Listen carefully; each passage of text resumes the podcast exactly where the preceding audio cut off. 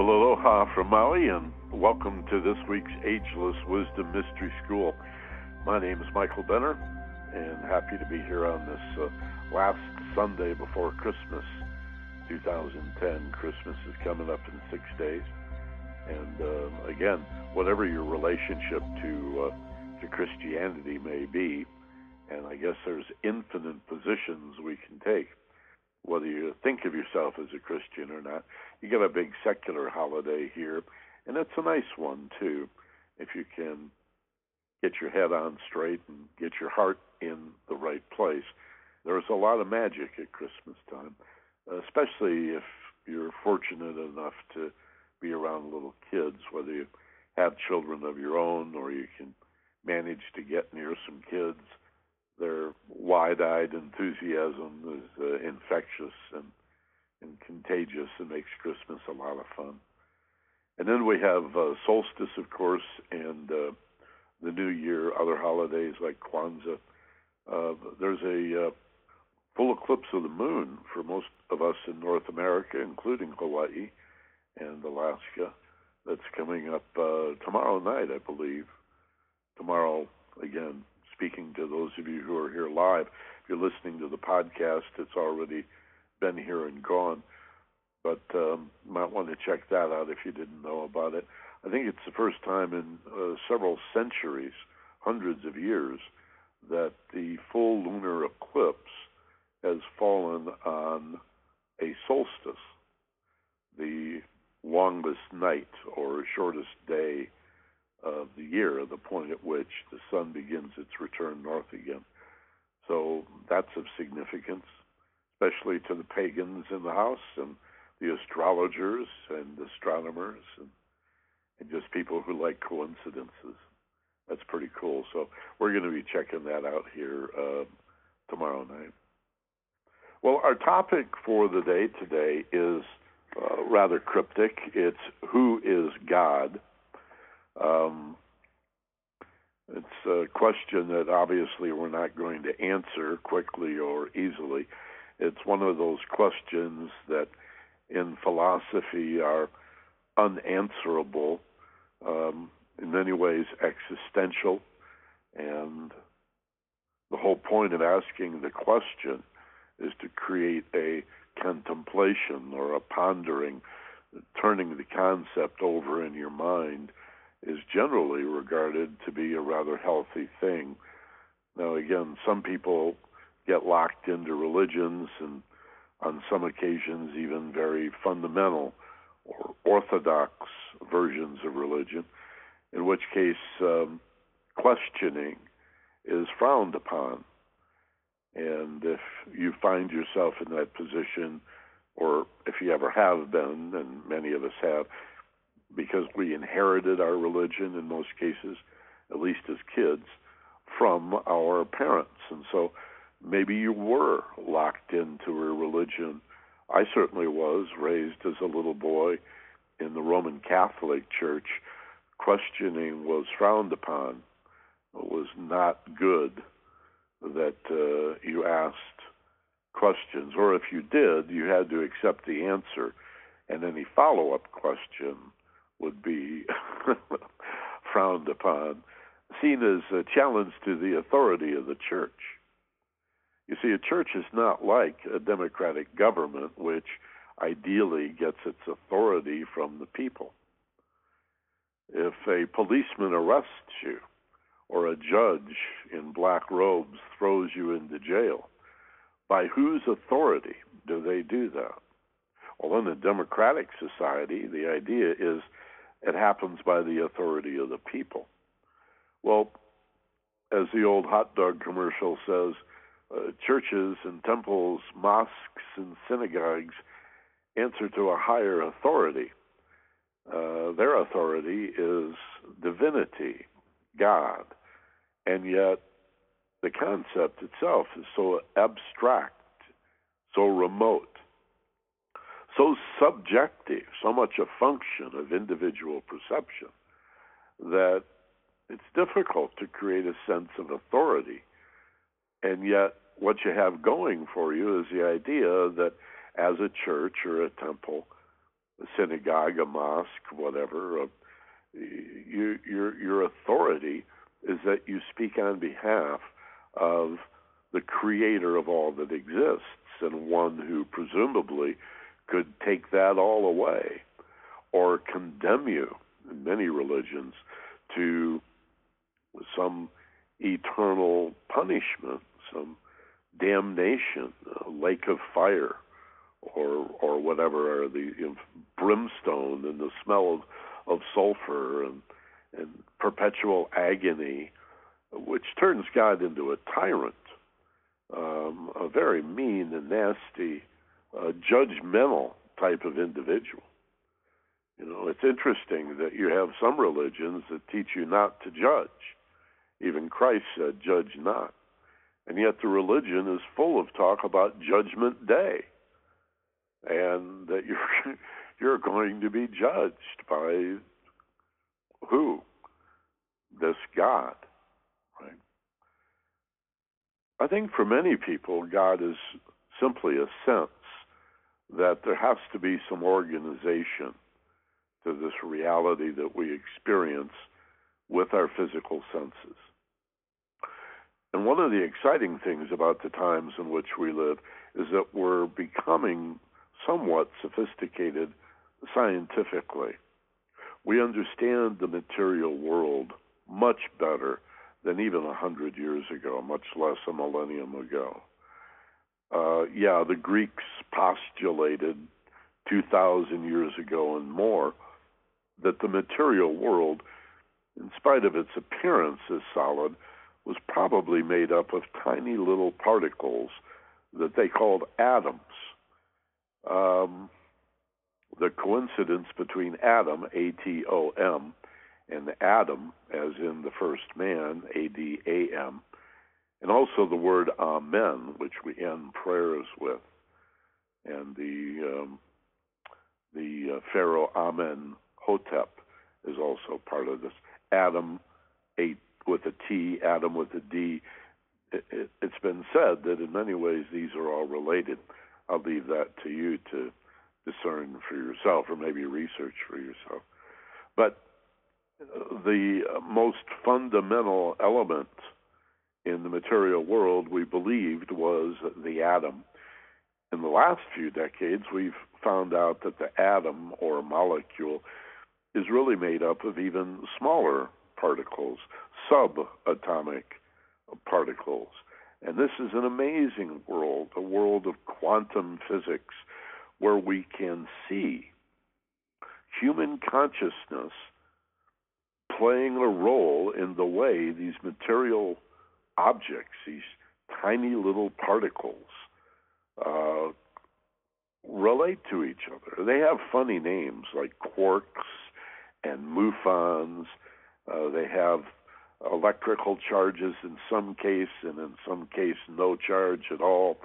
Uh, they have mass in most cases, but some of these quantum particles, it's suggested, do not even have mass, in which case you say, well, it must not be a particle, it must be an energy phenomena, because all we have is mass and energy, right? We we live in a universe of energy and mass. Einstein's equation, E equals mc squared, says energy and mass are convertible. Well, in the quantum world, the subatomic level, we have situations where energy and mass tend to overlap each other. Light itself, visible light itself, acts like mass or material in some ways. There are photons, or what appear to be little packets of light once you get down to a really, really small level. Just like there are certain life forms that straddle the fence between plant and animal. They're, they're a little bit, uh, they meet the definitions of being uh, in the vegetable kingdom, but they also, in many very fundamental and primary ways, are members of the animal kingdom as well. And you say, how could that be? And uh, yet there they are, these half-plant, half-animal critters. Again, they tend to be very simple organisms, very tiny. So this is where I want to begin, is with the idea that what we what Einstein called energy and mass and insisted was convertible, two forms of the same thing, that everything material is a reflection or an outpicturing, a manifestation, if you will, or a function of energy. And the mass can be converted to energy. We learned that, proved that with the atomic bomb. You split the atom, there's unbelievable amounts of energy bound up. You have to use a very heavy and unstable element like uranium. But um, if, if, if you can split that atom, if you can break that apart, bombard it, blow it up, it'll release enormous amounts of energy, and hence we have the, the atom bomb, the so-called hydrogen or nuclear weapon. Um, devastating to consider the power, the energy that's bound up in the material world in this way. And so we can see matter becoming energy. Where energy becomes matter is in stars. You ever wondered where this material world comes from? Uh, these asteroids and comets and planets and interstellar gases, well, they're all manufactured, all of the hundred and some elements of our periodic table are being manufactured inside stars. Uh, in particular, the common uh, simple elements like hydrogen with one electron and one proton, one neutron, helium with only two electrons, two protons, and two neutrons making up that atom, that molecule. Um, lots of hydrogen, lots of helium being made in any star, our own sun included. The heavier elements, it's believed, are made in massive stars, or more likely for the heaviest of elements, when the star is supernova, when the balance between the gravitational attraction that the star has for itself, its desire to collapse, that is balanced by the tendency of the star to want to expand as a result of all the heat that it's generating. Well, as you probably know, when the star begins to run out of fuel and it's generating less heat, uh, that balance is lost, gravity wins, the star collapses, sometimes into what's called a brown dwarf, um, sometimes expands into a red giant, more often than not turns into this mysterious black hole. And we now believe that the galaxies, especially the spiralic galaxies, all revolve around a black hole, or maybe two. Sometimes there's binary black holes that spin madly around each other at the center of the galaxies. And there are billions, um, we believe one hundred fifty billion galaxies, give or take a few. And many of those galaxies will have two hundred or three hundred billion stars. It's just mind-boggling. And uh, if you get a concept of how many zeros you're talking about and the number of stars or the distance between the stars and between the galaxies, it's inspiring. It, it's it's mind-blowing and uh, and even fun.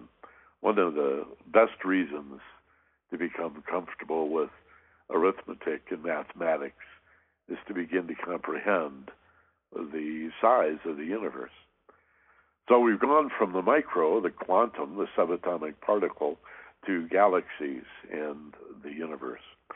And yet, what I want to set up is a parallel between Einstein's E equals mc squared, where he equates, and there's an equal sign between energy and mass, and change the terms just a little bit to change the context of what we're talking about, and change the terms from energy and mass to spirit and matter. Okay? Spirit being a synonym, basically, for energy, and matter being a synonym for mass. So Einstein's energy equals mass times the speed of light squared, we're going to talk about as a polarity, really, of spirit and matter. All right? Because if you're religious or spiritual or metaphysically oriented, what you're saying to yourself and anyone else you discuss this stuff with is, I believe that in addition to the world of matter, the world of mass and separated form, I believe there are energy layers and levels that are largely invisible and unseen, much like the wind itself, which I I cannot see, though I can witness its effects when it blows through the trees. Okay? Or I watch a, a, a flock of birds uh, flying into the wind or with the wind or suddenly being surprised by a gust of wind. I can see the effects of the wind, of that energy. Or waves in the ocean. Uh, the water doesn't move that much. The water is basically moving up and down. That's not a, a wave of water moving forward. That's evidence that there's energy moving through the water. So the water may pump up and down. In fact, we have a new power plant here in Hawaii based on wave power. It's pretty smart. Wonder, you may wonder why it took them so long to figure out how to do that. So you got a vertical piston in this buoy that gently pumps up and down as the waves horizontally uh, go past the buoy. And uh, if you've ever gone fishing with a bobber, you've seen the same thing. The waves go by, and the waves don't carry the bobber. The bobber just floats up and down, up and down as the waves go past it. And that's how power is generated. That's one new way they're generating power here in Hawaii with these buoys.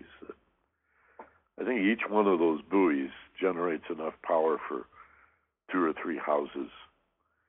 So it's not a whole, it's not an enormous amount of power, but you get enough of those out in the ocean. And talk about sustainable and green. It's pretty smart. I had a dream about twenty years ago about tidal uh, power. And these people in my dream were showing me these, they were like fish pens that would fill up with water when the tide was high. And then when the tide went down, they would open these pens in my dream, and the water would flow out. And because, you know, because it was displaced, it, it would flow out and turn turbines and generate electricity with tides.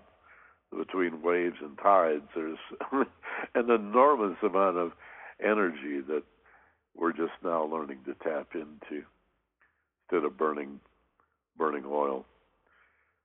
So spirit and matter is the model. Energy and mass is what the scientists from Einstein on generally use as their model. We can call that spirit and matter, all right? And the reason I want to use those terms is to introduce you to what's often known as the triangle of manifestation. I say often known.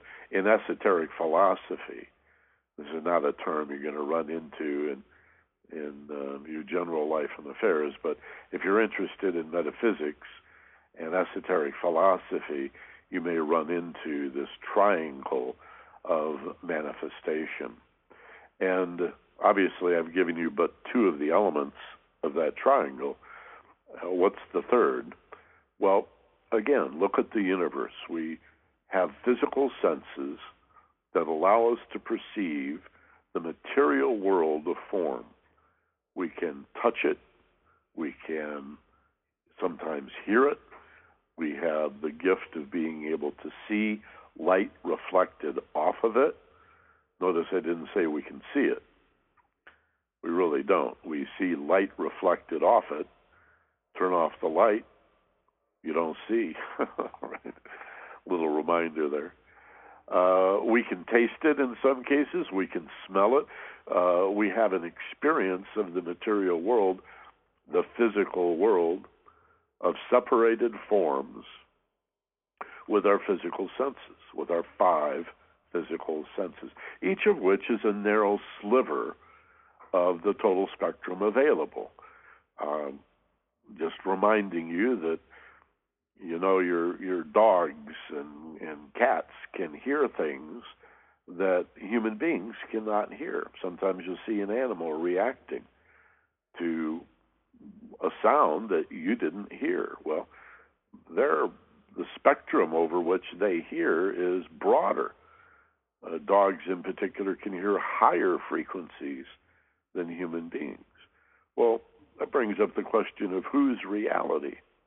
So the dog is having a reality, hearing a sound that a human being standing right next to the dog at that time says does not exist.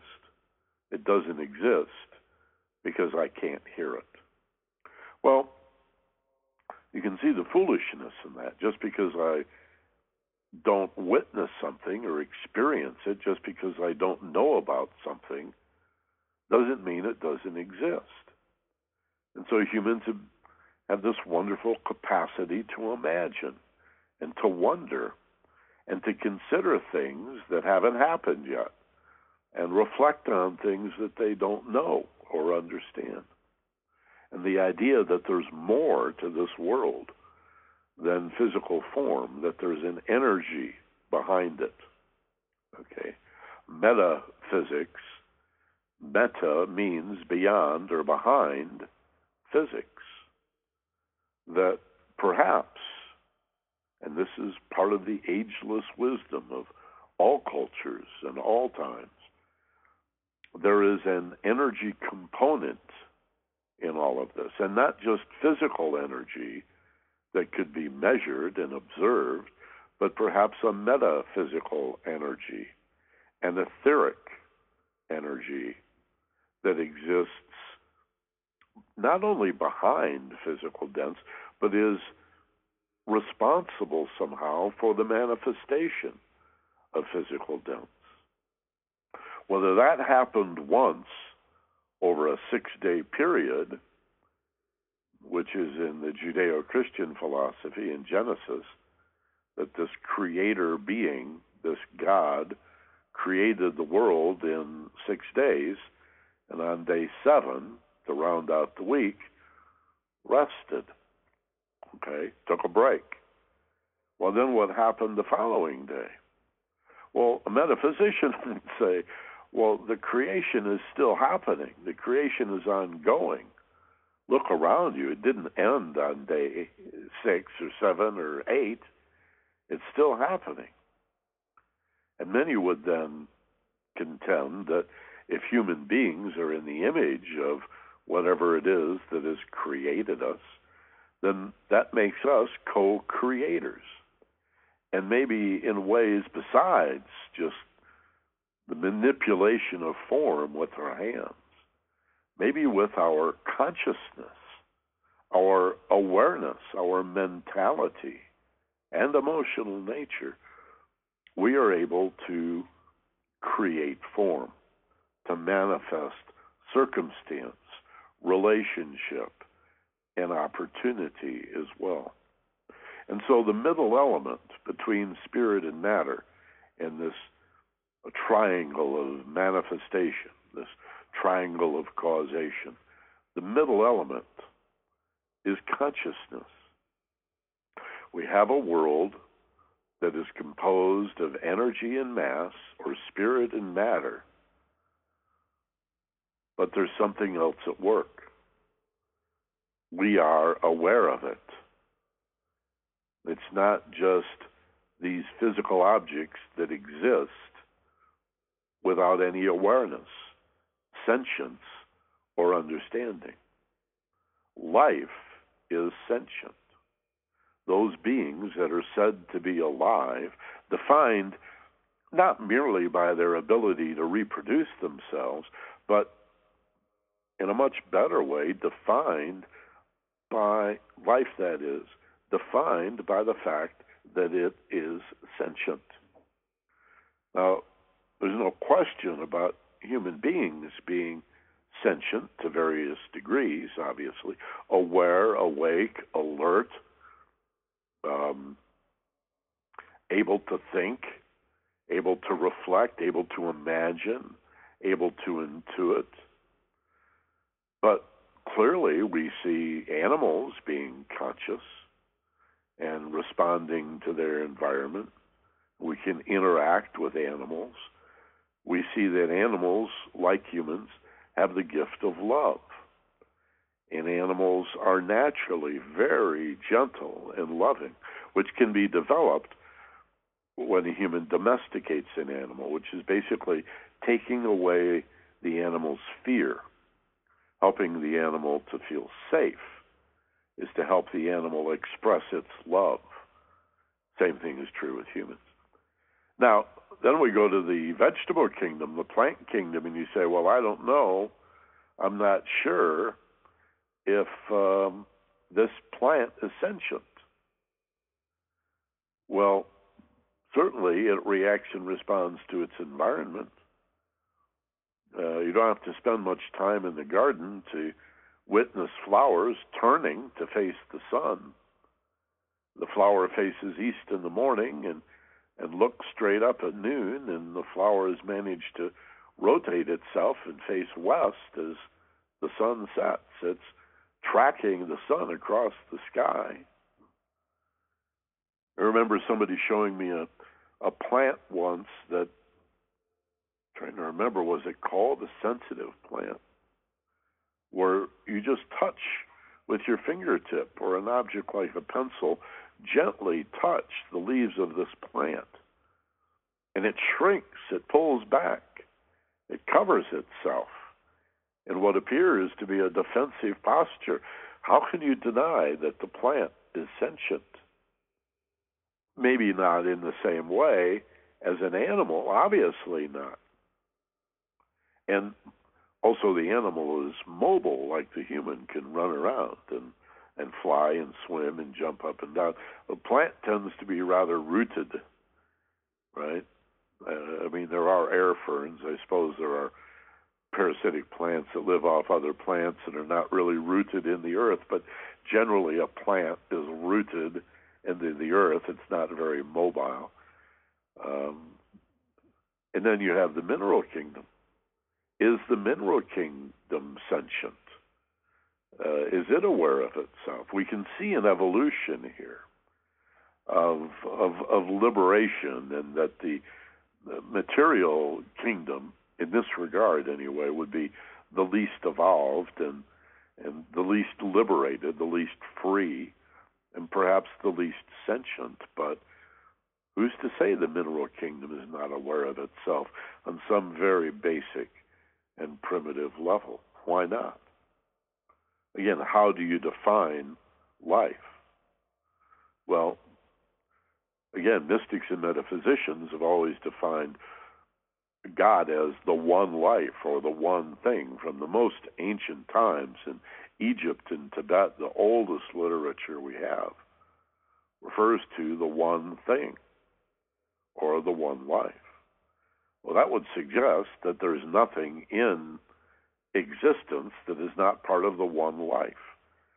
And so everything is alive.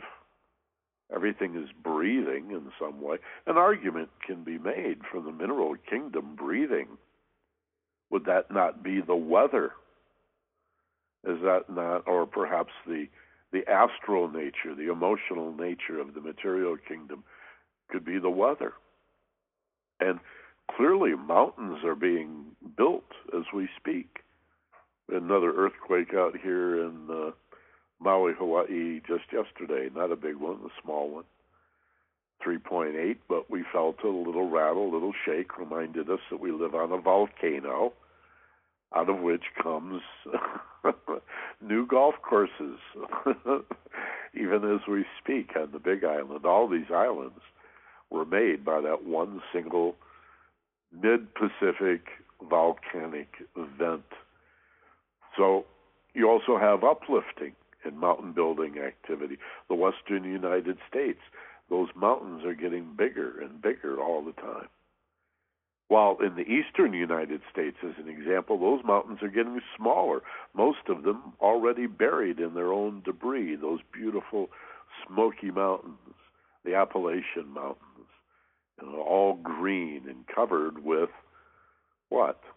With what used to be rock, like the Rocky Mountains or the Grand Tetons, but became eroded over the millions and millions of years. Continents drift. This was just a theory when I was in college in the sixties. Uh, it was always taught with these caveats that we don't really know if it's true or not. Is it a coincidence that South America fits so perfectly into Africa? They look like pieces of a jigsaw puzzle. And uh, we now have uh, archaeological evidence of this. It's totally accepted that this single landmass, hundreds and hundreds of millions of years ago, began to break up and float, really. And so even today we can measure what's called plate tectonics, the drifting of the continental plate.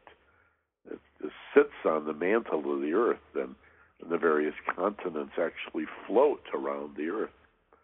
Is the mineral, mineral kingdom alive? Is it sentient? Okay. A metaphysician would have to say yes, because nothing could exist outside of the one life. Nothing can exist outside of God. Again, our theme today, who is God? Your mind might say to you, what is God? Indeed. Who is God? What is God? And what do we mean when we use a term like God, or when we argue about which God is right? Um, Islam, Muslims tend to be very sensitive to the fact that their Quran tells them that God has a specific name, Allah. And that is the name of God. Uh, Throughout history, magicians and mystics have often suggested that to know the name of God is a very powerful thing. There's mythology about guessing names. Remember the story of Rumpelstiltskin. If you knew a name, uh, you had power over that individual. It was believed. That's why many people uh, use nicknames. That's a reference to the devil, Nick. And um, this would not be Saint Nick. This is a different reference of Nick.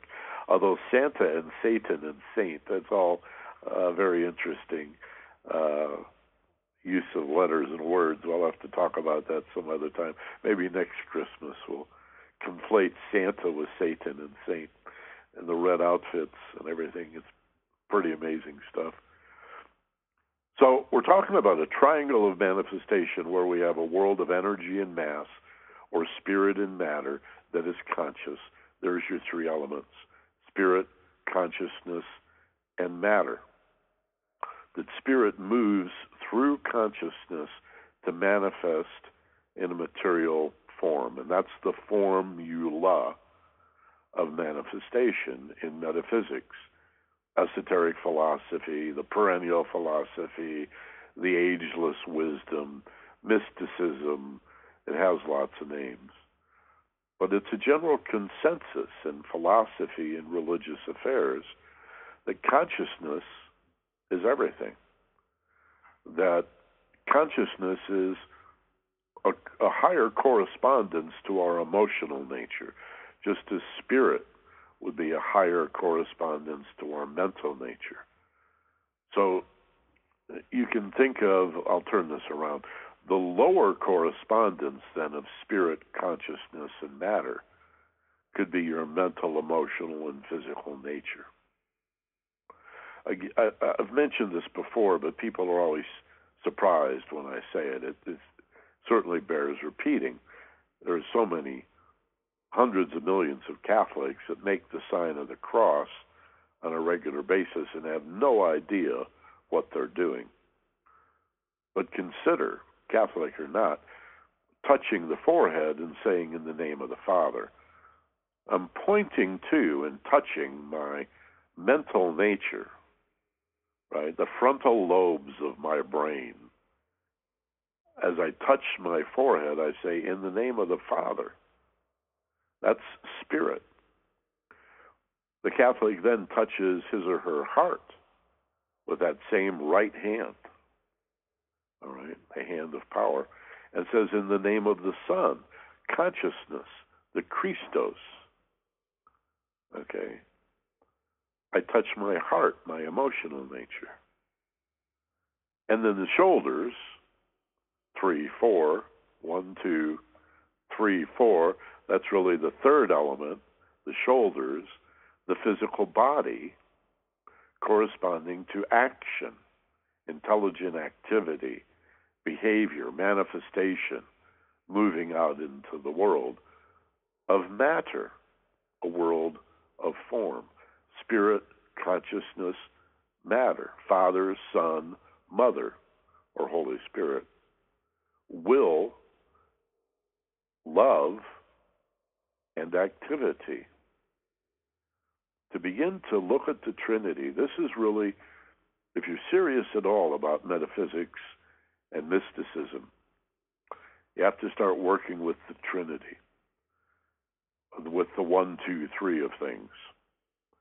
And we talk about it a lot. You'll get a lot of reinforcement if you come to these classes, whether you listen live or by podcast. We go back to the threeness of things. Uh, that, that the first approach to looking at unity and the totality is from the point of view of the Trinity. It's found in all cultures and all societies. So whether it's the lower correspondence of the divine Trinity that we see in our mental, emotional, and physical natures, or a higher correspondence we refer to as Father, Son, Mother, Father, Son, Holy Spirit. You know, the church had to take the women out of the equation. So it's really Father, Son, Mother. Catholics, try that in catechism next week. See how far that goes. Or will, love, and intelligence, the mental, emotional, and physical aspect of the divine, also can be understood as spirit, consciousness, and matter. You live in a material world that is a manifestation of some energy or spirit, but the third element is that world is conscious. Clearly the humans, obviously the animals, not so apparent, but I think we can make the case for the plants. And then why leave the mineral kingdom out of this? All levels of existence in the material world have some degree, I would argue, of awareness, of sentience, of consciousness. Okay. Now these words, consciousness and awareness, are often used interchangeably. I'm going to do another program in the near future on the minor variations between consciousness and awareness. Often awareness is capitalized. Sometimes consciousness is capitalized. Awareness is usually a reference to the source of consciousness, divinity at its highest level. Uh, that's usually called awareness, the Godhead, even behind the Father aspect. Many Christians don't think of anything as being higher than the Father. Many Christians don't think much about the Father at all because the Son has been equated to the Father. And yet, why would Christ teach his disciples to pray to the Father rather than pray to me if I am God? They haven't been able to reconcile that little half-truth. But I think it comes out of a generally good intention to explain the Trinity, which is difficult if you're going to keep any part of it veiled. And the church, there's a, a big component in the Trinity that is veiled by the church, and that's that your soul is already in heaven, that consciousness, the middle element between spirit and matter, is also the soul between God and man. soul on its own plane, the heaven that exists between the purest spirit and physical depths. Okay. Uh, this is the greatest heresy of all, uh, in Christianity in particular. The idea that your soul is already in heaven, it's never been anyplace else, there's no place the soul can exist except heaven. It was born there. Uh, it lives there now. You are an extension, a reflection, a projection, or a manifestation of that soul already in heaven. And this is hell. This is clearly hell, physical existence. It, it can be a wonderful place because we're able to bring love here, but without love, this physical existence is hellish. And we all know that.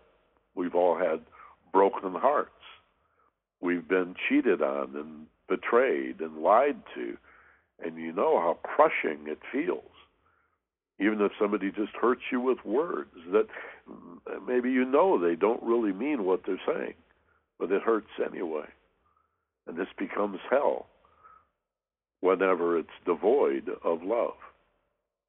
All right.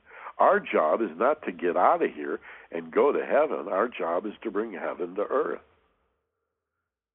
This is something that, again, many religious people forget in their haste for Judgment Day or salvation. It's like, I got mine. I got my hotline, my shortcut, my, my uh, think of the game Chutes and Ladders, my my long ladder to heaven, Jacob's ladder. Right? I've got my pass. I'm I'm going to heaven. To hell with you guys. Well, the only prayer Christ ever taught, which again was not, you know, he did not say pray to me. He said pray to the Father in heaven, that thy will be done on earth as it is in heaven. Thy kingdom come, thy will be done. It's about bringing heaven to earth. It's about bringing love to the physical dense plane. And love is consciousness, this middle element.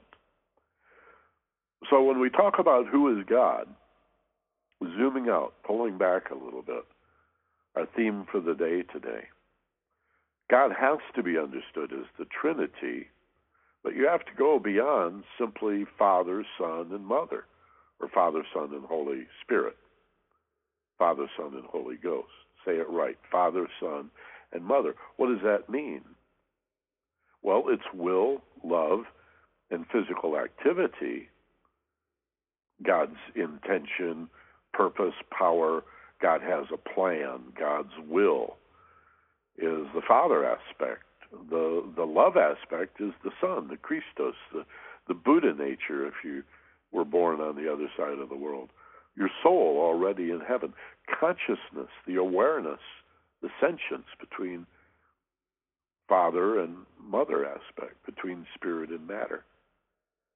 You can see mater, the material, spirit, consciousness, matter. You see matter, mater, madre, mother is right there in the Latin root. Don't be confused about this. So to understand that love, you know, if you're a note taker, you might want to write this down. Love, soul, consciousness are three words for the same thing. The heart of God is the Christ, the Christos, not Jesus the man. But when he was asked, are you the Christ? Are you the Redeemer? Are you the Savior? Do you represent the soul? Do you uh, do you represent perfect love? Christ said, yes. That's what I am. That's what I'm here to teach. But pray to the Father, all right, about your responsibility here in the world to bring the kingdom of heaven to earth here and now. And that means to be loving, to be kind, to be compassionate, to make conscious choices rather than react robotically. If we have evolved from matter through plant and animal, we earned our way, one could argue, to being as sentient or consciousness as, or conscious as, as we are. So use it. Wake up. Do your daily study, meditation, some form of contemplation or reflection on a daily basis to wake yourself up from the hypnosis, from the from the foggy, hazy, automatic, hypnotic, robotic state of mind that most humans find themselves in, doing everything by rote, the same way, at the same time, over and over again without conscious thought, not knowing why they do that. You probably know that joke. There's a great story about the woman who teaches her daughter to cut off the end of the pot roast before she puts it in the oven. And the daughter says, well, why do you cut off the end of the pot roast before and throw that away before you put the thing in the oven? And the mom says, well, I don't know. That's the way your grandmother did it.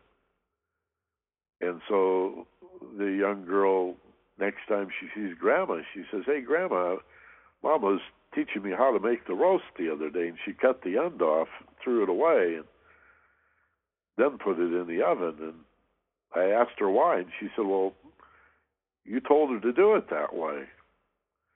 And uh, we just wondered why. And Grandma says, so it would fit in the pan.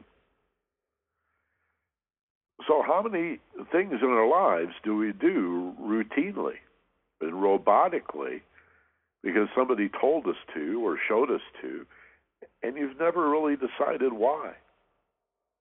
Your politics, your beliefs around important issues like war and peace, capital punishment, abortion, um, economics, uh, education. When was the last time you checked those beliefs against who you are, who you have been, who you are now, and the kind of person that you wish to become? Or do you even consider that there is a part of you that you're interested in growing, in expanding, in changing? Is there a part of you that you would like to change, to grow? And if so, what parts are you going to have to let go of to allow yourself to grow? Or, like so many of our neighbors, are we too busy defending who we are to find any growth forward at all? And then you've stopped the creation. You're no longer, I would argue, a co-creator, because you're not interested in growth. You were as a little kid, right? You can't wait to grow up when you're a kid. You even have half years, right, when you're a kid. It's like, how old are you? I'm four and a half. I'm almost five. Right? I remember when I turned ten asking my mother if I was a teenager. She said, no. I said, well, I'm double digits. She said, that doesn't matter. I thought, you know, I went from nine to ten. That ought to do. No, I was so anxious. And then, oh, I have to wait till I'm thirteen because there is no twelve-teen. So I wasn't a teen. I was in such a hurry to grow up. And then, of course, you reach that point where you don't think much about it. And then as you get older, you'd like to slow things down, of course. But when you had it, you missed it. And the question is, aside from the whole question of aging and existence as a physical being, do you want to grow yourself intellectually? Do you want to grow yourself emotionally? And would that not require, then, at a much more fundamental and basic level, growing your consciousness? So when we talk about who is God, what is God, we have in all religions the various trinities. We've talked about the Christian Father, Son, Mother, or Father, Son, Holy Spirit, because they take mom out. They don't want women in the church even now in the twenty-first century. Call it what it is. Father, divine Father, will, Son. That's the soul, the consciousness aspect between spirit and matter. That's the center of it all. That's where the mystery is. Love as consciousness, as the soul, already in heaven now. Not inside your body someplace, waiting to be liberated when you die. Soul exists. What about the pre-existence of the soul? Where was your soul before you were born? It's heresy to talk about that even today. It's officially her- several of the founding fathers, not of America, but of the Catholic Church in the second and third century, men like Origen, for example, and Augustine, were very clear on their belief of the pre-existence of the soul.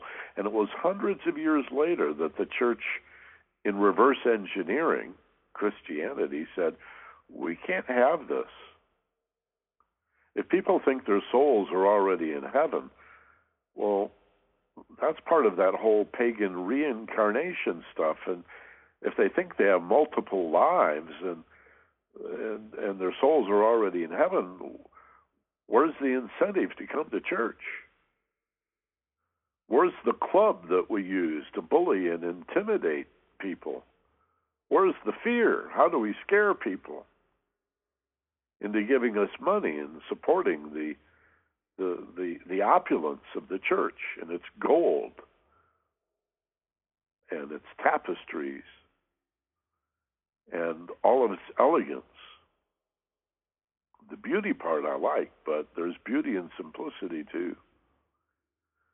And so for two thousand years, the church has struggled with the element that wants all of its prosperity to go into a manifestation of opulence, and those who've said it'd be better to feed the poor, don't you think? If you're supposed to represent Christ, wouldn't you like be giving that money to help sick people and hungry people? Wouldn't you let the the people of Africa, where millions are dying of AIDS, use condoms? Wouldn't you give them the condoms? Rather than say it's a sin to use a condom, while millions of people die because of that teaching. See, there's something very wrong here. And what's very wrong is we're not as conscious of our consciousness as we could or should be. We're not as aware of our awareness. We don't wake up often enough and say, I have choices, and I choose to be responsible. And on a moment-to-moment basis, seek to substitute even uh, tempered and, and well-reasoned responses for my automatic knee-jerk reactions that I end up resenting, regretting, and always seem to get me in trouble. Right? That's what mindfulness is. That's what conscious awareness is. That's what it means to identify yourself as a soul. In form, but also above and free of form. Primarily above and free of form. And in your life, listen to this now, it's important. In your life, grow from the physical human who senses that you have a spiritual component. Grow, aspire toward that higher self, to be the soul that appropriates the ego or their persona nature. And speaking, instead of being the third element of the Trinity, Uh, aspiring to be number two, you be number two, and then like a mountain climber, a leader, you reach down to help the poor incarnated human that is lacking in conscious awareness and does not therefore know itself as a reflection of anything divine, anything beautiful. other implications in this, problems that need to be addressed, especially when you consider going beyond religion into a broader philosophy that you can really make your own, include uh, some of the problems that are generated by thinking of God as a physical form. And again, we live, most of us listening to this program are in the United States. We do have listeners around the world from time to time. So most of us either are or have been or are exposed to the Judeo-Christian belief that God is a man, a superman. Um, and maybe he looks like Jesus' dad, I, I, usually portrayed as being rather Moses-like with long hair and a long white beard. He's a white fella, of course, with blue eyes. And um, he has a body. He had a physical body and lives in the sky, in a castle in the clouds. I think this idea alone is responsible for so many intelligent people saying, I just cannot accept religion. You've got, if you're going to take this stuff literally rather than as an allegory anyway, allegorically I can dig it, but if you're going to take this stuff literally, I got a real problem with this, because we've got a Hubble telescope. We can see to the edges of the universe. Maybe it's time to update the model a little bit, to improve upon the model. And instead of saying merely, God is everywhere and knows all things, and yet, look, here's his picture on the ceiling of the Sistine Chapel, of all places, in a physical body, reaching out from some apparently very faraway place to touch man from its remote location. Well, what do you do to a population when you tell it that its spiritual source is very, very far away, living outside of its creation? Right? And you say, well, the, the church does teach prayer. That's fine. That's fine. And I see some churches even now tolerating classes in meditation and contemplation. I, I see some uh, Christian and even Catholic churches that have yoga classes, and how yoga... How yoga got into the Catholic Church is fascinating. It's been portrayed as an exercise program, right? The, the idea that yoga is the stretching is what caused that to happen. The stretching part of yoga, the asanas, uh, and the breathing is a preparation for a meditative alignment, a receptive uh, union or communion that um, parallels the communion of uh, the Catholics and the uh, the uh, transfiguration, the transmutation of the bread and the wine into the body and the blood of Christ. Uh, again, that's an allegory. That's that, that's been lost. The symbolism of what that means has been lost, and Catholics are told, you're supposed to take this literally. When I put this wafer on your tongue or drop it in your hands, this really is not blood and wine anymore. It really, really, really, really is the body and blood of Christ. And the priest is a magician that made that happen in the name of the Christ. No, no, no. It's consciousness. It's the Christ consciousness, the Buddha nature that's already in you, your own soul. That's the Christos. That's the Buddha nature. That conscious awareness, that understanding of things is available through love, love equals consciousness equals the soul. It's through love, through peace, through relaxation, through feeling safe, that we open ourselves to awareness. And then you can actually begin to understand. There's a light that comes in that enlightens and illumines and allows you to see what's been there all along, but you weren't able to see because there wasn't enough light in there. It was all dark inside, inside your intuitive nature. And uh, so when we talk about what is God, we have to discuss these trinities in their various forms.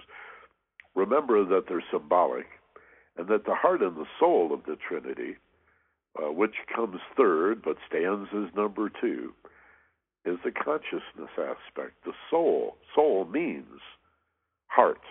It means the heart and soul of things is always the center or the middle from which, you know, all things are focused into that that point. And that's where the magic and the mystery and the wonder is always found, in love, as consciousness, as your soul already in heaven, above and free of form. So God has a will. Who is God? What is God? God has three parts: a will, uh, if you will, a mental nature, uh, the Word of God, the divine plan, a purpose, okay, that would be the divine mental nature, or spirit, the Father aspect. God, secondly, has love. God is love. You find that in all religion, not always emphasized, not always practiced, but clearly God is love. God has a will, but God also has love. And love is, again, the soul. It is through the magnetic nature of love that the one is able to manifest the many, that spirit is able to manifest itself as separated, physical, dense form, without being diminished or affected. It's the magnetic nature of, of, of love, this middle element, that allows spirit to become matter without diminishing. You know, if you if you have a, a a big water tank and you start pulling water out of the tank, every gallon of water you take out of the tank diminishes the amount that remains. But if you consider radio or T V, no matter how many receivers are turned on, the signal is not diminished to the other people that are listening to the radio, because the radio, unlike the water, is everywhere equally present. It's a magnetic field. And so you can turn on twice as many radios, and the signal is not diminished in any way. That's the way spirit works. The allegory we often hear is uh, the way a candle can light other candles without being diminished. And that light can be passed on. Well, that's ancient. It's a wonderful allegory, but in modern times we understand electromagnetism a little bit better. And to think of a spirit and matter, the will and the intelligent activity, the physical dense, the spirit and the matter as being like the ends of the bar magnet, the polarities of the bar magnet. That means the soul, the Christos, the Buddha nature, the love, the consciousness between spirit and matter is that electromagnetic field. Love is magnetic. It, all right? You attract what you love. And that which is not love, which is devoid of love or dedicated to evil and ignorance, is repelled. This is the allegory of love as a shield, okay, that protects you and yet attracts its same nature. This is how karma works in that same way. the law of cause and effect, that you reap what you sow. It's the magnetic nature of love as consciousness, don't you see? So that's as much as I can do in a single class to introduce us to the idea of who is God, our, our topic for the day today. God is a trinity. And whether you look at it uh, through Jewish mysticism and the Kabbalah, uh, there's many trinities in the Tree of Life, primarily Kether, Chachma, and Binah. In Islam, it's the beloved, love, and the lover. In Buddhism, it's uh, Buddha, Dharma, and Sangha. And in Christianity, again, the Father, the Son, and the Mother, um, too often called Holy Spirit or Holy Ghost, as if the Father aspect or the Son are not Holy Spirit. It's all Holy Spirit, right? Got a lot of problems in Christianity with these terms. Um, I saw a Catholic church the other day, Christ the King. Well, if Christ is the King, then who's the Father? You know, Christ used to be the Prince. And that goes back to the uh, most, probably the, the oldest, the most ancient uh, model of God that we know of is the Egyptian model. And again, it's a trinity of King, Prince, and Queen. Right? Osiris, Horus, and Isis, the king, the prince, and the queen. The, the will of God, the consciousness or soul, the love aspect of God, and then the manifestation in physical tense. So let's go to the questions and comments. Again, if you're on the telephone and you have a question, we'd love to hear from you. Um, Simply press star two on the telephone touchpad of your phone. Don't imagine anybody's got a dial phone anymore. star two will put a little flag on my console here, and I'll see that uh, that you have a question or a comment by phone. And if uh, instead you're listening on the web, use the text box in the lower corner. If that has disappeared from your screen, you'll see a a link in the upper left that says Ask a Question. Click on that. It'll bring the text box up. Uh, put your name and city in there along with your question or comment. And, and uh, we'll go there now, and then in a few minutes we'll do a guided imagery or visualization. It's already, uh, let's see, real time here, seventeen minutes uh, after the hour. So let me, uh, first of all, I want to do a little maintenance here. All right, that looks good. Make sure we have people online. And uh, let's start with the uh, telephone calls this week. We've got a lot of calls, and we have someone, I don't have a name, but in Sacramento who has a question or comment. So let's go to Sacramento. And you're in the Mystery School with Michael Benner. Good afternoon. Aloha. Hello? Yes. Hi, this, Michael. Can you hear me okay? Just fine. Who is this? This is Denise. Hello, Denise. Thanks for calling. Hey, I spoke with you a few months ago. I had called about, um, had some questions about the dark night of the soul. I don't know if you remember. It was a while back. It was in the summertime, I think. I do but, remember. Uh, you do? Okay. Well, I just wanted to say hi, and I wanted to thank you. I listen to your podcast all the time. Sometimes it's hard for me to connect with you on Sunday because I'm. This is the time of the day where I'm doing a whole lot of stuff. Oh, I understand. The weather's so bad that I'm in the house today, and I'm I'm cooking. It's it's nasty out here. But uh, I wanted to thank you. Um, the uh, the topic today is really good. I was raised a Catholic, and um, I can see why. You know, I, I did. I had a lot of low self-esteem because I was. You know, treated, you know, like, well, well I was brought up to raise, uh, believe that women weren't really that important and that, you know, God was white and Jesus had blue eyes and blonde hair, and I'm African-American. Uh-huh. And so it's like, well, you know, why don't these people look like my people? Or, you know, I mean, this, this whole physical thing. You know, as I got older, I understood that there's no physical. Let me ask you, Denise, which was more emotionally hurtful to you, uh, the fact that uh, there did not seem to be any feminine aspect to divinity, or or the racial skin color thing? Which one wore on you or hurt you more? I'd have to say I, I, I really believe that it was the racial one. Yeah. Yeah, because it was like there was no one.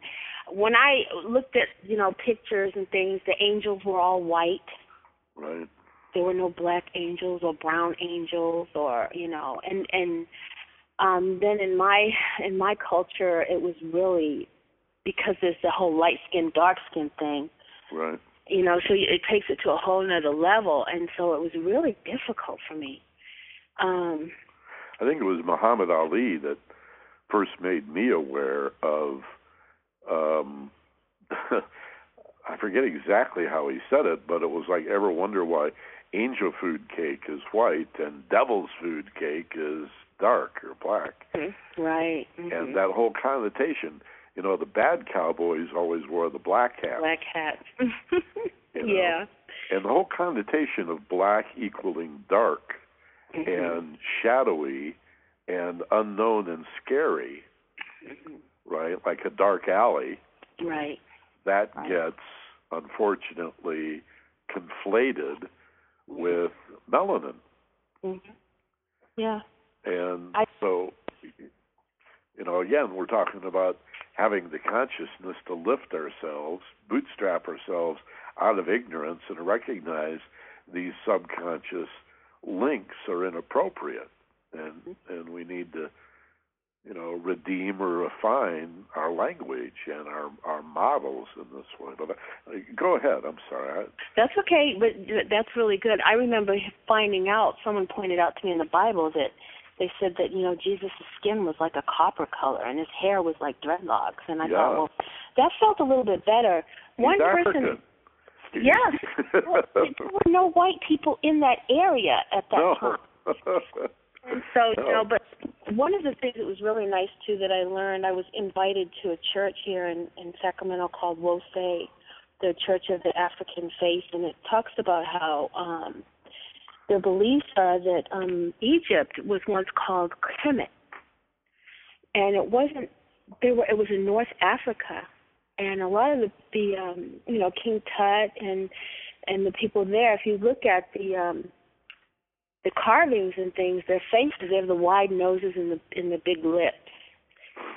Um, a lot of times, that's why you look at them, and the noses have been ruined or damaged, or, you know, taken away from these these. Uh, you know, these sculptures and things, because they didn't want to embrace the the African part of, of what once was a, a great civilization, you know. That's interesting. It, I, I, it is. It's really interesting. I know Napoleon's troops targeted the nose on the Sphinx. Yes, and a lot of them, a lot of them, a lot of those sculptures and things. And, you know, if you if you look up Kemet and you, you do a little research on it, it, you learn a lot about that, and it, it helps a lot, you know, um, knowing that, you know, ra- being raised a Catholic, it did a lot of damage, and I'm able to teach my kids and my grandkids, you know, what's really true. You know, I don't, I try not to steer them in any one direction, but I do expose them to as much as I can about well, the different, true. yeah. It is. You teach but, them to uh, trust their feelings, and do you teach them to meditate or to just reflect sometimes on mm-hmm. what they think? I, and I do. And I, my grandkids, my two little ones, they meditate with me when they come over. Even though it may be only five minutes, that's about as long as they can sit without giggling. yeah, but well, that's, that's, that's part of the effervescent nature of children. Teenagers, mm-hmm. teenagers are the same way. Yeah. But uh, do you have animals in your house? No, unfortunately, my husband is has a hard time. He he can't. He's uh, allergic. So. I was just gonna. Yeah, I was gonna. Uh, sometimes uh, to bring the animals around, the cats or the dogs, they really like it when people meditate. Oh, I bet. And I bet. Just for others who are listening who may have noticed this. Uh, It, it's a great idea, I think, to meditate with your animals around you. It mellows them out. I think they feel better. They they connect better with us. I think they like who we are better when we're meditating. We're not so scary to them. And, yeah. again, it draws from them love. Um, we used to have uh, dogs, and, and now we have cats. And all of our cats are rescue cats. They all came from the pound, or um, one we just sort of adopted us, and then the third one, we uh, was living in the forest here in Hawaii, and we trapped her and brought her inside, took her to the vet, found out she had been chipped. Somebody owned her and abandoned her to the forest. But all of these, all three of these cats have lived on their own in the wild, and yet to watch how they learn to love, how they learn to trust, Um, how, as a result of feeling safer and safer, plus we're feeding them. They love that. Right? Mm-hmm. the yeah. Right. They don't have to hunt for cockroaches in the forest.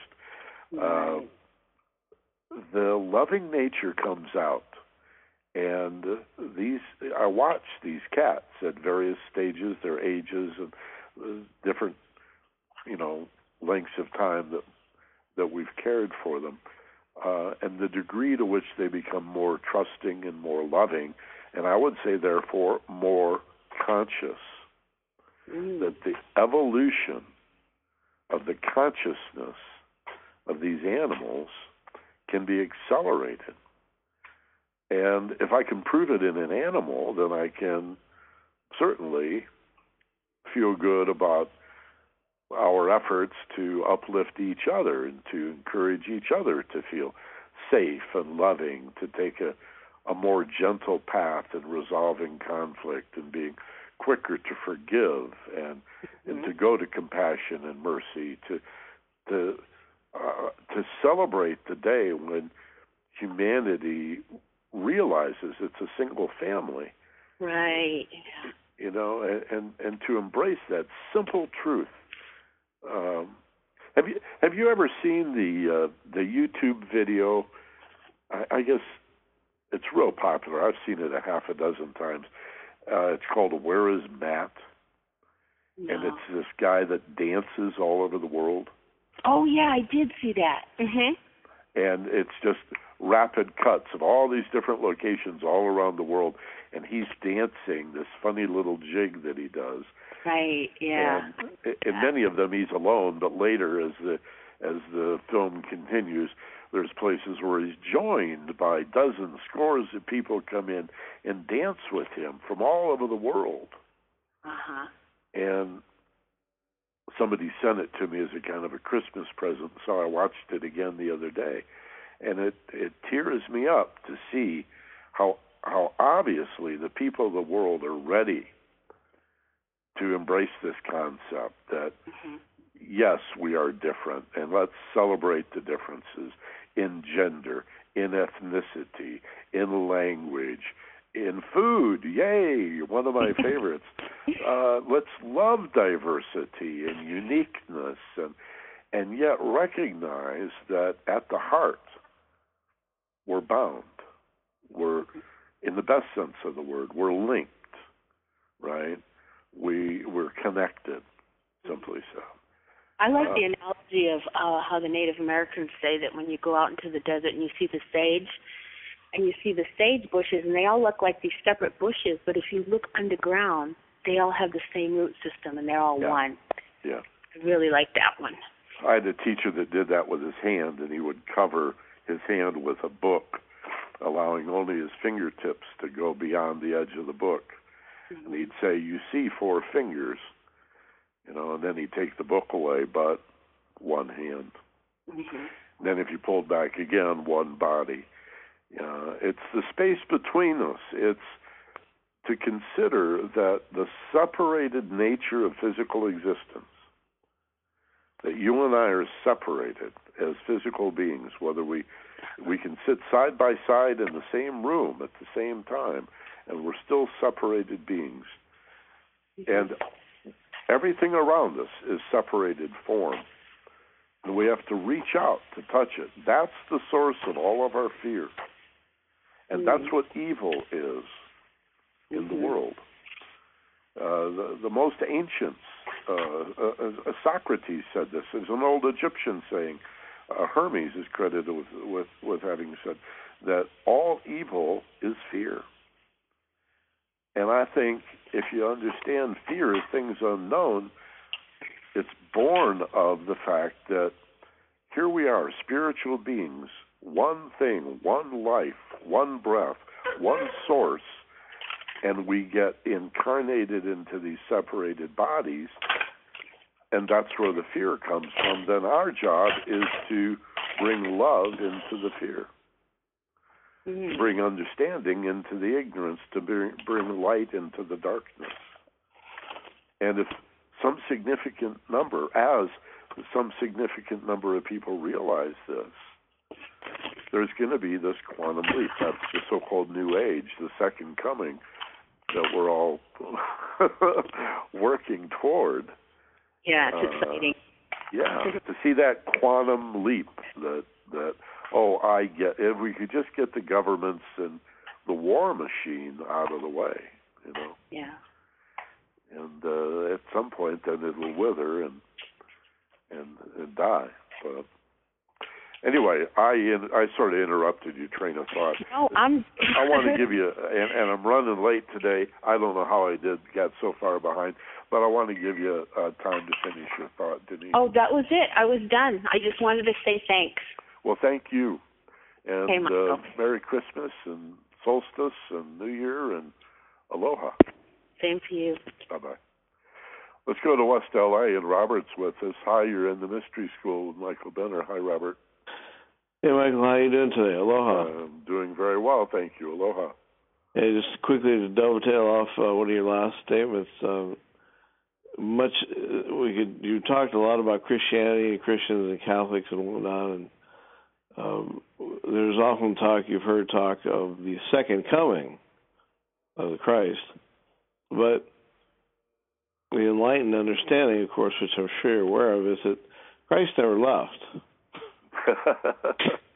the uh, in the Jesus Gnostic did. Bible, Jesus the, did, but Christ didn't. That's it. it, it, it says. The Christ is asked, uh, when will we, how will we know, Master, uh, of your second coming? What what will, you know, what will announce it? He says, look, the kingdom of heaven is spread upon the earth, but men do not see it. So, yeah, I, I think to distinguish between the two, I mean, um, the terms Jesus and Christ, um, I'm, I've always been concerned that too many people believe Christ is uh, a last name, like Smith or Jones. I know, no, it's the Christos, the energy, the archetype, the the the potential in the human family is the Christos. So that's and Jesus, Jesus, Yeshua ben Joseph.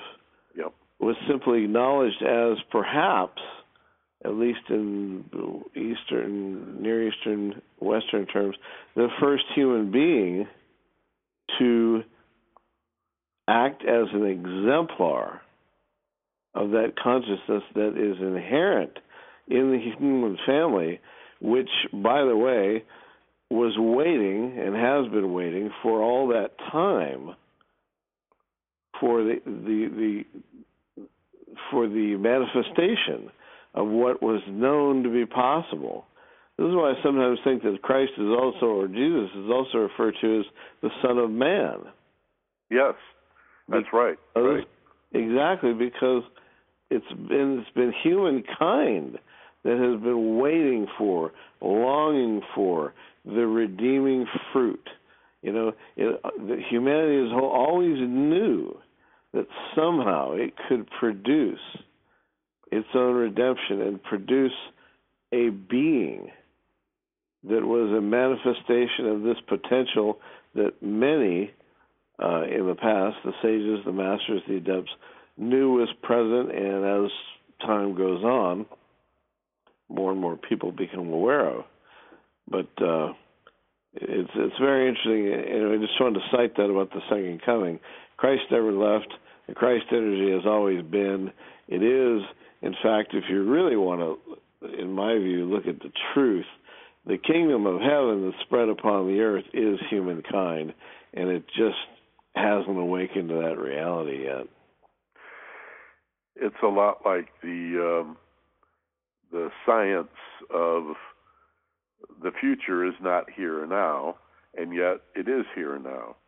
All of the potential of the computer existed in the eighteenth century. Uh, it existed uh, in uh, prehistoric times as a potential. And consciousness as love, or love as consciousness, in the same way, is here now, everywhere equally present. But again, you got to have the eyes to see. What is that about removing the scales from your eyes? Uh, the, the scales from yeah, the, the shedding snake again. Yeah, exactly. The snake plays Mister Snake, as Joseph Campbell used to call him, old Mister Snake, Brother Snake. In all of the creation, that's a very, uh, a very important symbol. But uh, the idea to, to raise our vision anyway from the physical, that the snake and the serpent, uh, the dragon, the, that's a sine wave. Of course, that's the represents the duality of of life in many ways, the cyclic nature of physical existence going around and around. The the possibility for renewal. Yeah, yeah.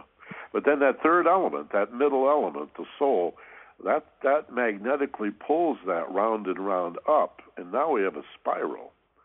Well, that this is something that, you know, it, it, many will look at things and they appear to go, as you've said, go around and around and around. And yes, they do. In the Earth School, things appear to go around and around because we're given multiple opportunities to address these key points of evolution. Right, right. As you're moving along, but it, but it is totally a spiral, and, and and there have been those who have, the mystics have pointed out that we're aware of of astronomy, have said, you know, the solar system, as an example, is not fixed. We have the solar system, we have the planets going around the sun, but remember that the solar system itself as a unit is hurling through space. And as it does, it produces a multi-spiraled spiral. You know, this is, and it's passing through space and accessing the information. I mean, this is really gets windy, and people have a real tough time with this one. But our solar system and the consciousness present in it accesses the energy and the potential and the wisdom in the empty space it's traveling through. Yeah, I think you're getting to something here that I'd love to pursue, this idea of redemption on a real fundamental level of um, the expanding creation, the metaphysical need for darkness to be redeemed to light, for ignorance uh, to be redeemed to understanding, and the consciousness element being the redeemer, the magician, uh, again, the, the Christ or Buddha nature that volunteers to incarnate out here on the cutting edge, of, and, and the physical model being a nice parallel for everything expanding and everything's moving away from everything else and becoming more, and why not the nature of God expanding and growing? That seems to terrify religious people, that God could learn and understand and then do that through us, through our diverse experience in the world, and that we get to be that liaison, that that disciple on behalf of the one life. Um, That's, that's, it gives me, in, in Hawaii, they call it chicken skin. It gives me goosebumps. Well, yeah, as, as a, it terrifies the uh, the uh, modelers of what we call organized religion. It terrifies the uh, priesthood or the clerics, uh, the truth-sayers in any, quote, religion that is structured in a way that puts them in the position of middleman and intermediary. Right. Because if you are the God consciousness moving through all the myriad of forms as a means of awakening the greater knowledge and awareness of itself, then you don't need the intermediary. Right, right, right. They, the, the church steals your soul in that it puts itself between God and man. That's where your soul is. The church, rather than us serving the church so the church can serve God, it should be the church serves the man so the man serves his soul so the soul serves God. And um, again, that's a matter of consciousness. That uh, of all the jobs we delegate, uh, our spiritual evolution is not one we should be handing over to some agency. Anyway, give me a parting shot, Robert. Well, in in in as dovetailing off that, yes, and that's what the so-called New Age spiritual movement uh, is is. probably rooted in, is coming to the realization that uh, that's not something you give away. Right. You take you were it's, it's we're taking this back now uh, from those that should not have been entrusted. Right. Right. Right. Aloha, Mike. Thank you. Aloha, and uh, Merry Christmas. Likewise. And I'll call your attention also to the fact that two years ago, in Christmas of two thousand eight, I did a program on esoteric Christmas that's in the archive. If you want to visit that, it's, um, well, it's on my website at uh, the ageless wisdom dot com. The W's dot the ageless wisdom dot com. Click on the home page to go inside, and then web teleconferences. And you can scroll down uh, from there and see all the past programs. Let's say hi to the folks that have checked in with the uh, text messages. Very nice to see uh, Terry and Mike McHale from San Pedro. And they say Merry Christmas to you and Doreen. And nice to hear from you, too. Wonderful to hear from you, actually. Hope you're doing very well. Merry Christmas. Patricia Vega in L A Aloha, Michael and Doreen. She says, my belief is that God is the consciousness from which all things manifest, the one thing. I don't believe that it's a male or a female. Now, that's the term that the uh, Egyptians used, the one life or the one thing, you know, the one that, the one, the, the totality. Uh, out of Canoga Park, California, Phil Jaffe says, greetings to you and Doreen and Steve. And um, he goes on to talk a little about his Don't Fly. Uh, but Phil's into boycotting the T S A, which is nice, if you can. I live on an island. I may, I may not be able to join your T S A boycott from the middle of the Pacific, but uh, as long as you're active at something, be an activist. That's good. Albuquerque, Donna. Hi, Donna. She says, what a wonderful Christmas class. So appreciative of your classes and your willingness of giving love to those that listen. Best wishes to you and Doreen for the new year. Thanks, to, thanks, Donna. Thank you very much. Appreciate that. My willingness to give love to those who listen. Well, it's a joy. Uh, it's a great thing. You know, the, the only love there is is the love you give away. So, a million ways to say that. Judy in Arcadia. Hello, Judy. She says, interesting class. I love the idea of bringing heaven to earth. Thanks for that, and enjoy your holiday. Lots of love. And see you at the Maui retreat. Yeah, Judy's going to be here for sure. And, gosh, I hope you can make it, too. Uh, you know, I'm giving you my website, Focused Passion is our sister website, and at either of those sites, there's a big button that says Maui Retreat. And uh, if you click on that, you go to the page that'll show you a picture of where we're going to be, seventy privately owned acres near Hana, Maui, which is famous, the highway to Hana, world famous for all of the waterfalls and the, the beautiful scenery that that you experience as you move through this rainforest heading toward Hana and the northeastern shore. This is in February of next year. It's a mindfulness retreat. It's it's not a yoga retreat where you just come and hang out. There's some great yoga retreats. I don't mean to demean yoga retreats. This is in many ways a yoga retreat also. Yoga meaning one, or union with the one. Um, no, not to disparage that. I'm just saying that this is going to be an intensive training, a five-day intensive. And because it's about mindfulness, certainly you'll have alone time and free time and time to socialize as well, because we're going to basically camp together and have this walled-in experience.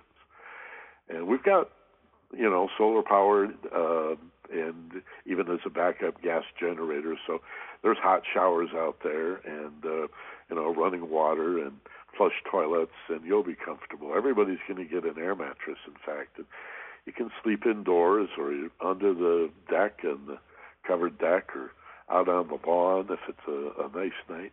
You'll hear the sounds of the whales. It's peak whale season when the mother whales show the babies how to swim, and they go around and around the island, especially at night. You'll hear the sounds of the whales, rainbows, waterfalls, exotic flowers, but most importantly, uh, a, a week when you can relax, probe the depths of tranquility and peace of mind to find an expanded level of awareness in the moment that you can study, reflect upon, incorporate into your life, and take with you back to the mainland. And all of this for less than it would cost you to have a resort holiday uh, here in Hawaii for a week. So check it out at the um, ageless wisdom dot com or focused passion dot com. Click on the colorful button that says Maui Retreat and join us. It's going to be a small group, not more than twenty, twenty-five people at most. I would say less than twenty. And uh, intimate group, incredible meals. Just talking to the chef yesterday. And uh, uh, again, just a life-changing experience, not only in identity, but the idea of the the joyful awareness, the peace of mind that can be available to you on demand, even in the midst of a traffic jam, once you experience real mindfulness. And do it in paradise, in the most peaceful place you can imagine. You'll have it for the rest of your life, as we like to say, uh, pun intended. Uh, let's see. I uh, misplaced all of my uh, questions here. I had, uh, oh, I guess that did it. Uh, uh, no, no, I have others. Wait, wait, wait, wait, wait. Uh, Donna, Judy comes back. Let's see. Oh, Virginia in Los Angeles. Fascinating program, Michael. Thank you. As a recovering Catholic, I appreciate the information. Confess I'll have to listen to it again at least a couple more times to fully digest it. Yeah, no question.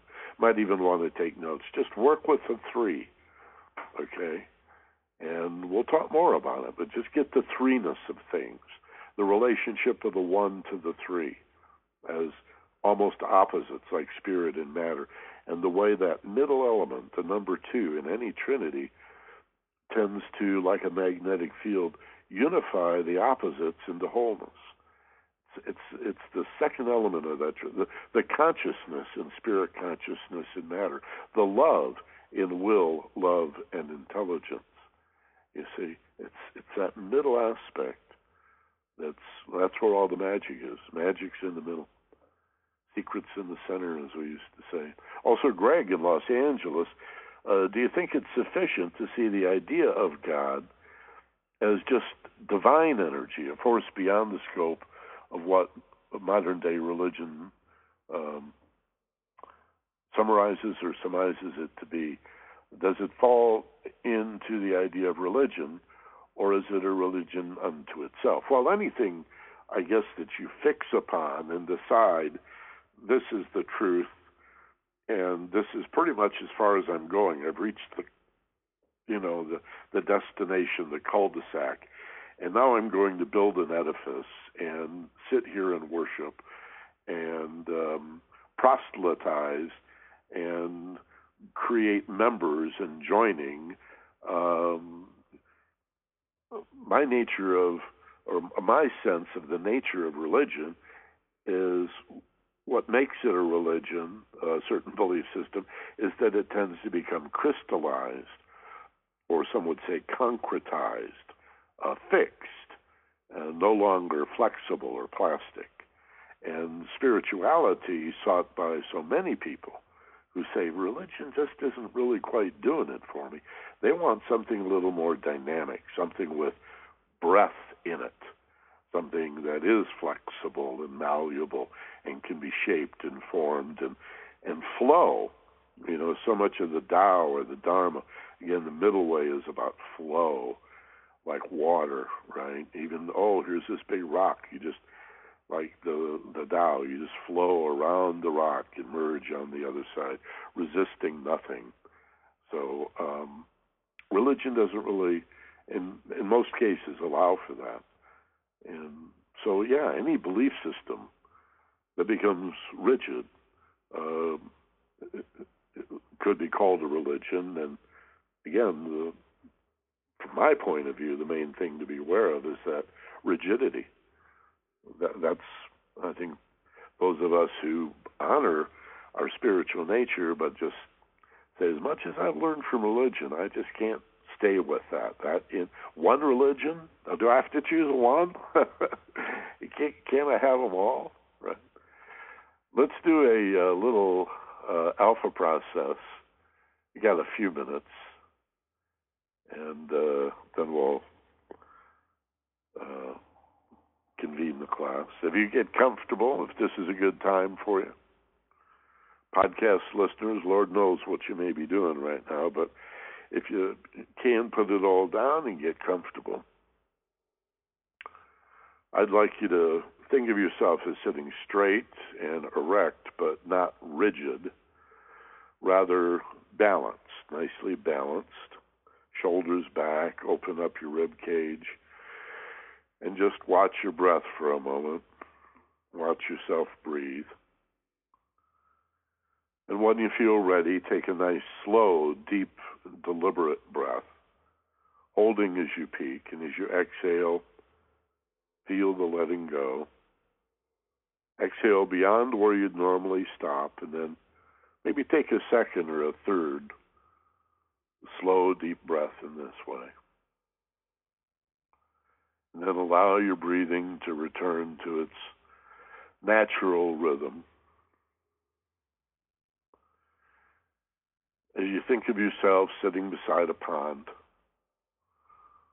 a little lake, in a beautiful and peaceful place in nature.